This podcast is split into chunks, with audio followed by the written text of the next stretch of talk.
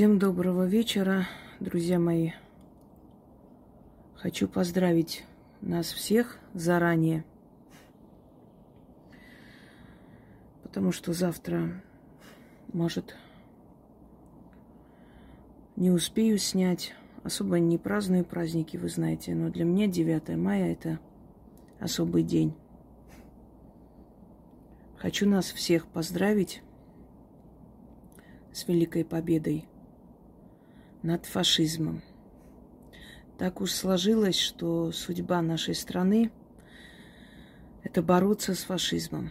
Невзирая на то, что те народы, которые пострадали от фашистов не меньше, чем народ Советского Союза, эти народы сегодня вновь позволяют фашизму поднять голову. Дело в том, что любить свою национальность – это замечательно. Национализм в хорошем проявлении, то есть держаться за свои корни, помнить свои традиции, обычаи, свой язык, свою историю. Это замечательно. Так выживали нации. Космополизм – это не для нас – Каждый народ должен помнить себя. Он не должен предавать себя. Нельзя э, всеобщее благо, э, как бы нельзя достичь всеобщего блага, забывая свои корни. Через призму своего сознания, своего национального менталитета каждый воспринимает этот мир. Да, в России живя, мы интегрировали уже давно, и, можно сказать, отчасти обрусели, но свое нужно помнить. Иначе мы и среди своих будем не нужны, и среди чужих. Однако, когда национализм принимает искаженную форму, когда считается, что другой не имеет права жить, когда считается, что я должен решать судьбу другого народа, это, это грань, очень тонкая грань, которая, понимаете, называйте это как хотите, фашизмом называйте, бесчеловечностью, людоедством, но от этого суть не меняется. Если народы доводят себя до геноцида, значит, с этими народами что-то не в порядке. Значит, общество больное. Как обычно происходит истребление народов, если это не война, если это именно геноцид, тот же самый Холокост, он был геноцидом, естественно. Сначала подкупается верхушка, потом отделяют э, способные сопротивляться население, то есть это мужчин, э, ну вот от 18 до 60 лет, можно и даже меньше. А потом уже приходят за женщинами, детьми, стариками. И каждый геноцид, если наблюдать вот эта технология уничтожения нации, оно происходит одинаково сначала убрать тех, кто способен сопротивляться. И как это убрать, по-разному это происходит. В Османской империи убирали таким образом, собирали мужчин со всех селений, городов, армянское, греческое, сирийское население под предлогом строительства мостов для государства и истребляли. Сейчас технология другая, немного. Сейчас приводят к власти своего ставленника. Этот ставленник – э, провоцирует войну, и вот все способные сопротивляться мужское население гонят туда и уничтожают. Это произошло в Грузии, когда пришел Саакашвили, их ставленник, и, по сути, уничтожили то мужское население, которое могло сопротивляться потом. Под предлогом войны их загнали туда, убили. Это произошло в Армении, это произошло э, в других республиках Молдова, например, да, Пока что там войны нет, но точно такое же идет уничтожение, принижение национального всего перед теми, кто их э, вчера только истреблял. Техника Запада, она не меняется веками. И Запад веками будет пытаться всячески, всячески. Почему я говорю, что цель Россия? Потому что, ну, если вы посмотрите на карту мира, вы поймете, что эта богатая страна не могла просто, вот как бы сказать, не быть лакомым кусочком для англосаксов. Собственно говоря. Это бабушки нашей тут рядом пришли, видимо. За молоком или еще за чем-то.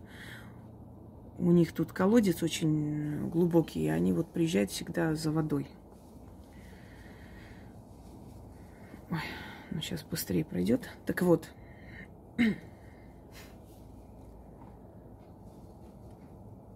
Если народы на зло России будут поддерживать фашизм, я боюсь, что эту ошибку в истории мы будем повторять и повторять.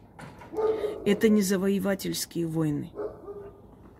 Это не завоевание территорий. Это просто уничтожение народов э, для владения их землями, их имуществом.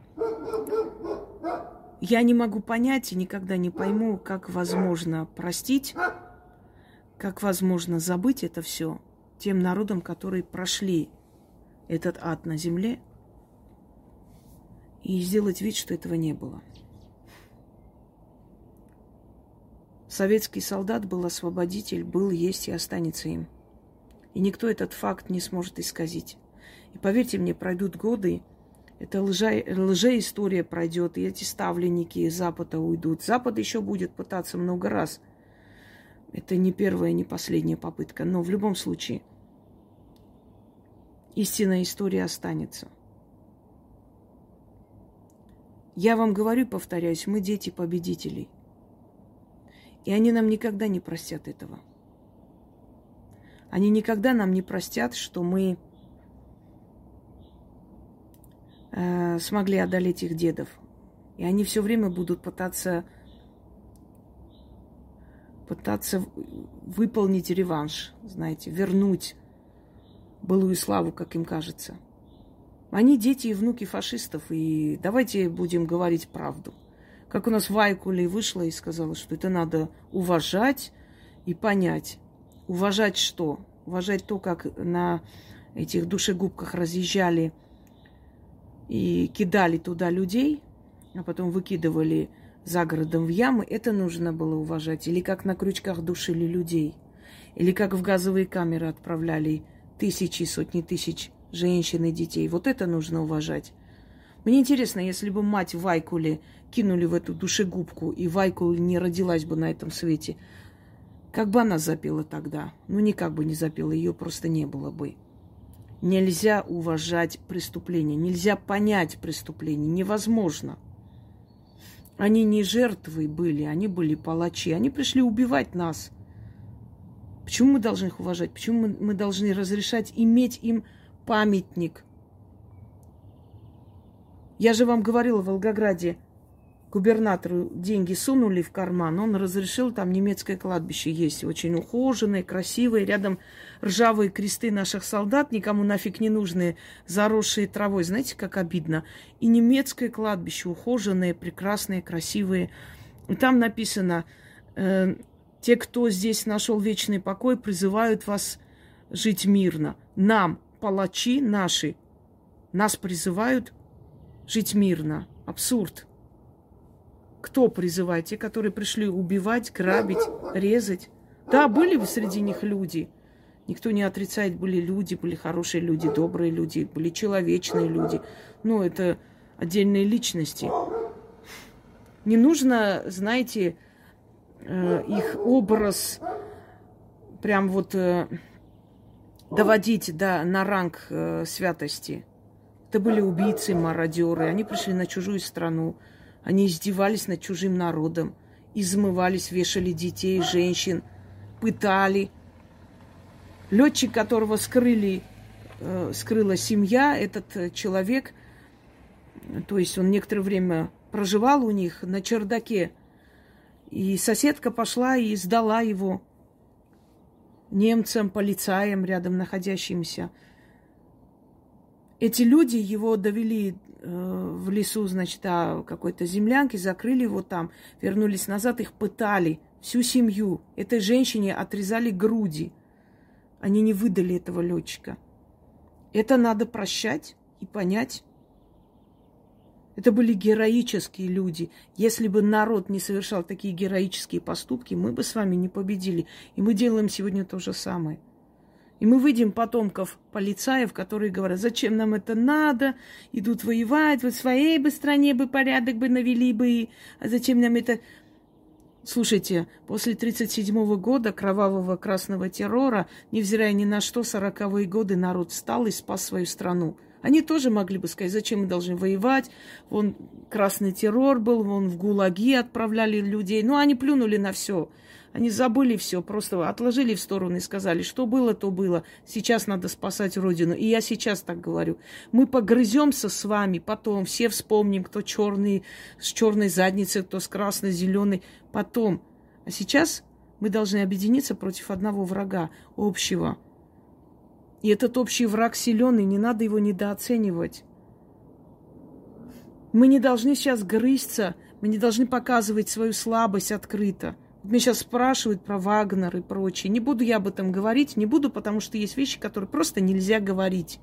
Нельзя. Я правду говорить сейчас не могу, потому что нас слушают не только свои, но и чужие. А врать не могу. Но скажу вам одно, никогда в жизни никто бы не решился на камеру на весь мир сказать такое, если бы на верхах это не разрешили. Цезари, знаете, как делали? Направляли стрелу и спрашивали народ, на какую страну направить. И народ сам говорил. Довести народ до того, чтобы потом, когда будут наказывать военную верхушку, чтобы не сказали, вот вы просто так наказываете. Нет, помните их преступления, вот за это и наказываем.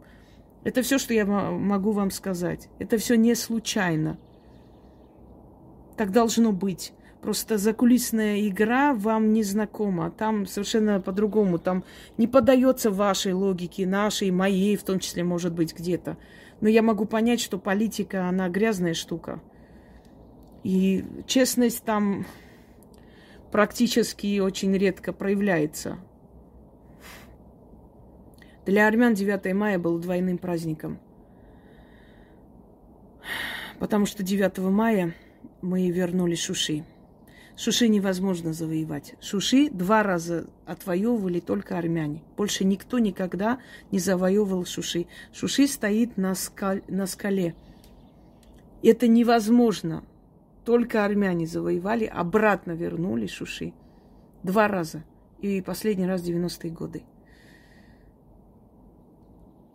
Это был двойной праздник, 9 мая. Но испоганили. Испоганили предатели, живущие в Армении – народ, который ненавидит друг друга. К сожалению, это так. Один праздник мы вычеркнули, но второй остался. Я хочу вам сказать, что это, это день, когда души ушедших смотрят на нас и задают вопрос, а вы заслуживали, что мы ради вас отдали свои молодые жизни. Мы должны заслуживать эту жертву. Дети полицаев, внуки, правнуки полицаев сегодня говорят, зачем нам это надо, зачем нам э, это все помощь, вот пусть государство делает, почему мы должны вот это, почему я... Дети и внуки героев тех лет говорят по-другому. Мой дед и его три брата. Это только по одной стороне, материнской стороны. С той стороны э, мой прадед уже умер, а дедушка был еще молод слишком. То есть его не забирали, хотя он и его брат хотели идти. Если бы ближе к фронту, да, они сбегали из дома молодые, уходили, но поскольку они жили далеко от военных действий, то в одиночку добраться до России просто в этом возрасте никак. Но они рвались на фронт, хотя были подростки. А вот дед, то есть прадед мой, мамин дед и его братья все дошли до Берлина. У нас в этом маленьком селе, я уже говорила вам, больше 200 человек павших. Из них 20 женщин. У нас Хачатур Хачатурян, дедушка моей одноклассницы Соны, э, он герой Советского Союза, дважды герой. Он спасал и вытаскивал из плена женщин, детей, приезжали в наше село, искали его, искали э, вот э, эти во время войны, будучи маленькими детьми, которых он спас с бабушкой, с дедом и с матерью в, в яме. Немцы их туда затолкали, и он, рискуя своей жизнью, их оттуда вытащил. Он потерял ногу, ну, пол ноги у него не было. Наш родственник, э, один тоже дед, нет его сейчас, конечно, он попал в плен. Он в лагере был, в немецком лагере. Он там научился врачевать у одного хирурга. Он, значит, в доме был. Он говорил, что очень хороший был человек, очень добрый по-человечески относился. У них не было детей, они к нему как к сыну относились. Потом просили остаться в Германии, но он не остался. Он был в плену сначала в лагере 4 года почти. Вот пол войны он там был. А потом, э, потом его, или, или сколько лет, сейчас не помню точно, вот какой-то, да, 4 года. Ведь война, она началась и, очень долго еще пленных возвращали из семьи. И он вернулся, он ушел на фронт, ему было 19 лет. Но он вернулся 25-26, где-то так ему. Он постарел, мать не узнала. Он пришел, попросил воды у своей матери, а мать не узнала его. И когда он запел песню матери, та упала в обморок. Поняла, что это перед ней ее сын. Понимаете, что перенес и пережил народ. Но вернулись кто с одной ногой, кто с одной рукой, кто полуслепой, кто еще какой-то. И подняли страну. И, как всегда, после войны предали. Опять же, предал народ своих воинов. Не всех, конечно, но большинство. Помните, сталинские самовары их называли люди, абсолютные инвалиды войны. Их же собирали по всем улицам. Единственное, кто спасся, у кого была семья, они их прятали, то есть на улицу не выходили, и тех, тех хватали НКВДшники, тащили и забирали, и в таких закрытых учреждениях эти люди закончили свою жизнь. Нужно было подальше от народа. Народ не должен был видеть искалеченных войной. Мы удивляемся иногда, почему вот происходит это. Я не зря просто как-то давала ритуал покаяться перед их душами. Друзья мои, очень много загубленных жизней нашими постоянно вот и, и теми властями, и царскими властями, и всеми властями. Очень много загубленных душ. Только первую чеченскую, вспомните, сколько детей туда отправили. Детей, которые еще ничего не понимали, автомат не держали в руке. Отправили их там зарезанных, отрезанных головами, чего только с ними. И, и как их привезли преступлений перед народом велико, понимаете? И эти души, они не успокоились, души, прошедшие гулаги. У нас практически все ГЭСы, ТЭСы, все железная дорога, это все построено руками зэков. И не все же были преступники, основное количество. Это была бесплатная рабочая сила, которую туда гнали – и люди умирали там. Никто не считался с их чувствами. Нельзя было переписываться. Вы можете представить, вы своего ребенка не видите полчаса, вам плохо. А тут люди своих сыновей 30 лет, 40 лет не слышали, где они, что они живы, нет. На костях построено. Надо покаяться, надо понять, что так нельзя делать. Мы должны быть благодарны этим душам хотя бы если мы ничего уже не можем сделать для них, потому что они ушли в вечность, мы хотя бы должны эту страну сберечь, ту, ту страну, ради которой эти поколения отдали жизнь. Это наша новая Византия, понимаете? И Византию растерзал Запад. И уничтожил в сговоре с османскими султанами. Э, Митридат Евпатор говорил, никогда не верьте европейцу. Это дети шакалов. Они заключают договор, уже думают о том, как нарушить этот договор. Он всю свою жизнь воевал с Римской империей, со всей Европой. И пал он, потому что они купили его сына, предали его. Сильного человека как сломить? Купить его близких э, и окружение. И они его предадут, сами принесут и отдадут в ваши руки. Вот о чем речь. Нам не хотят прощать эту победу, всячески обнуляют эту победу. В своих учебниках пытаются представить это как оккупации Советским Союзом бедных, несчастных республик, там, Прибалтики и прочее. На самом деле, если Россия уже который раз спасает их жопу, Александр I, если бы не спас, Наполеон бы уничтожил практически всю Европу. Он, он завоевывал... Александр I спас Европу. Его называли прекрасный русский император. И кланялись, и благодарили, и цветы бросали. Как только это все прошло, все, начали карикатуры, начали про Екатерину Великую театр, там какие-то, значит, давать представления. Не просто же так Николай I сказал, что передайте французскому императору, если не прекратится сие безобразие, то я приведу в Париж 100 тысяч зрителей, которые освистают его особым образом. После этого прекратили э, давать вот эти спектакли. Запомните, Митридат Евпатор не просто их назвал детьми шакалов. Они скулят, они спокойные, они хорошие, улыбчивые до того момента, пока их интересы с тобой совпадают. А после, после против тебя идет заговор – Всю историю пытались они внедрить своих людей сюда. Лже-Дмитрий друг за другом шли сюда. Когда Пугачев поднял бунт, тут же европейские послы побежали к нему, к царю-батюшке всея Руси. Они отправили княжну Тараканову, ту самую Елизавету, так ли ее звали, еще большой вопрос. Признали в ней дочь Елизаветы Петровны отправили туда. То есть в Россию отправляли, по сути, хотели – Будьте на чеку.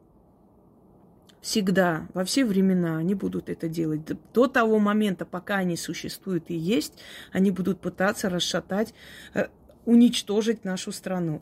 Растерзать, разодрать, разобщить.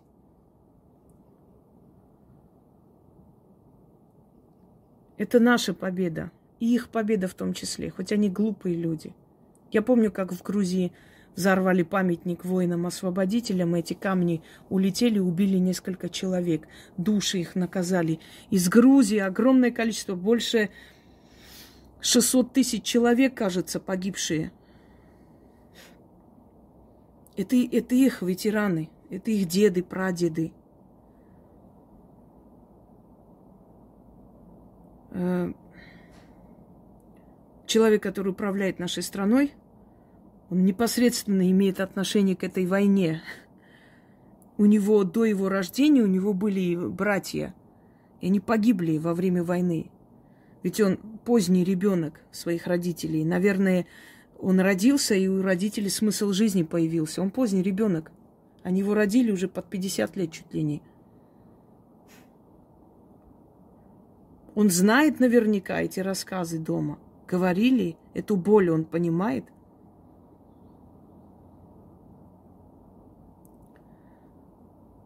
Я поздравляю нас всех и хочу подвести итог этого года.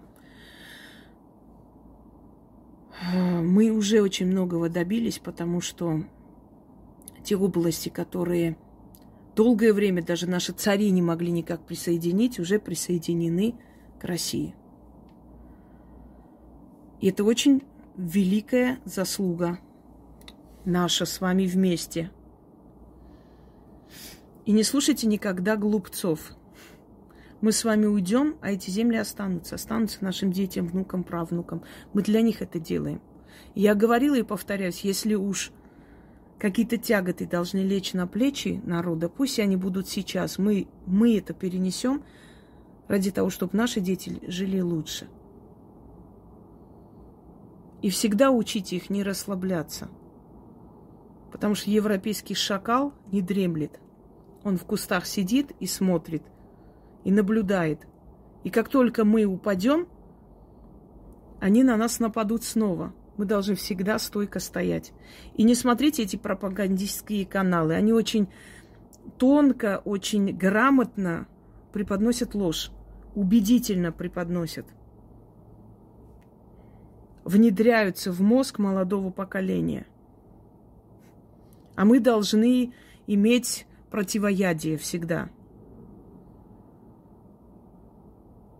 Пусть души павших во имя нашей огромной советской родины обретут покой, вечный покой. И спасибо им за это, невзирая на то, что, может быть, слова это просто ни о чем. Но в любом случае, эта энергия благодарности пусть идет к ним. Эти люди, старые, молодые, дети, некоторые очень страшно ушли, некоторые ушли в пытках, не предавая своих. Ужасающие годы. И народ выдержал. Вот мы с вами, дети, внуки тех победителей, тех стойких бабушек, дедушек. Мы их кровь, понимаете? Никуда не денешься. И мы повторяем их историю. Кто-то в войну собирал за хлеб, покупал драгоценности, картины и обогащался и думал только о том, как бы обогатиться, как бы себе задницу пристроить получше. А кто-то сирот подбирал и кормил и воспитывал. Моя семья это делала. Каждому свое.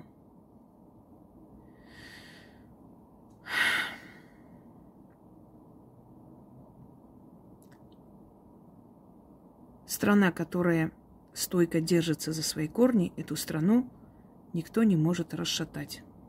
Никто и никогда. С победой нас, друзья мои.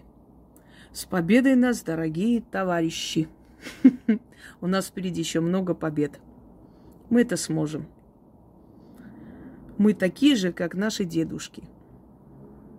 А они такие же, как их дедушки.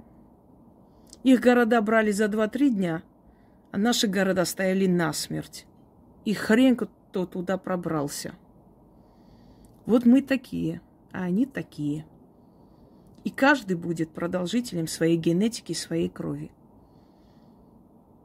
Всем удачи!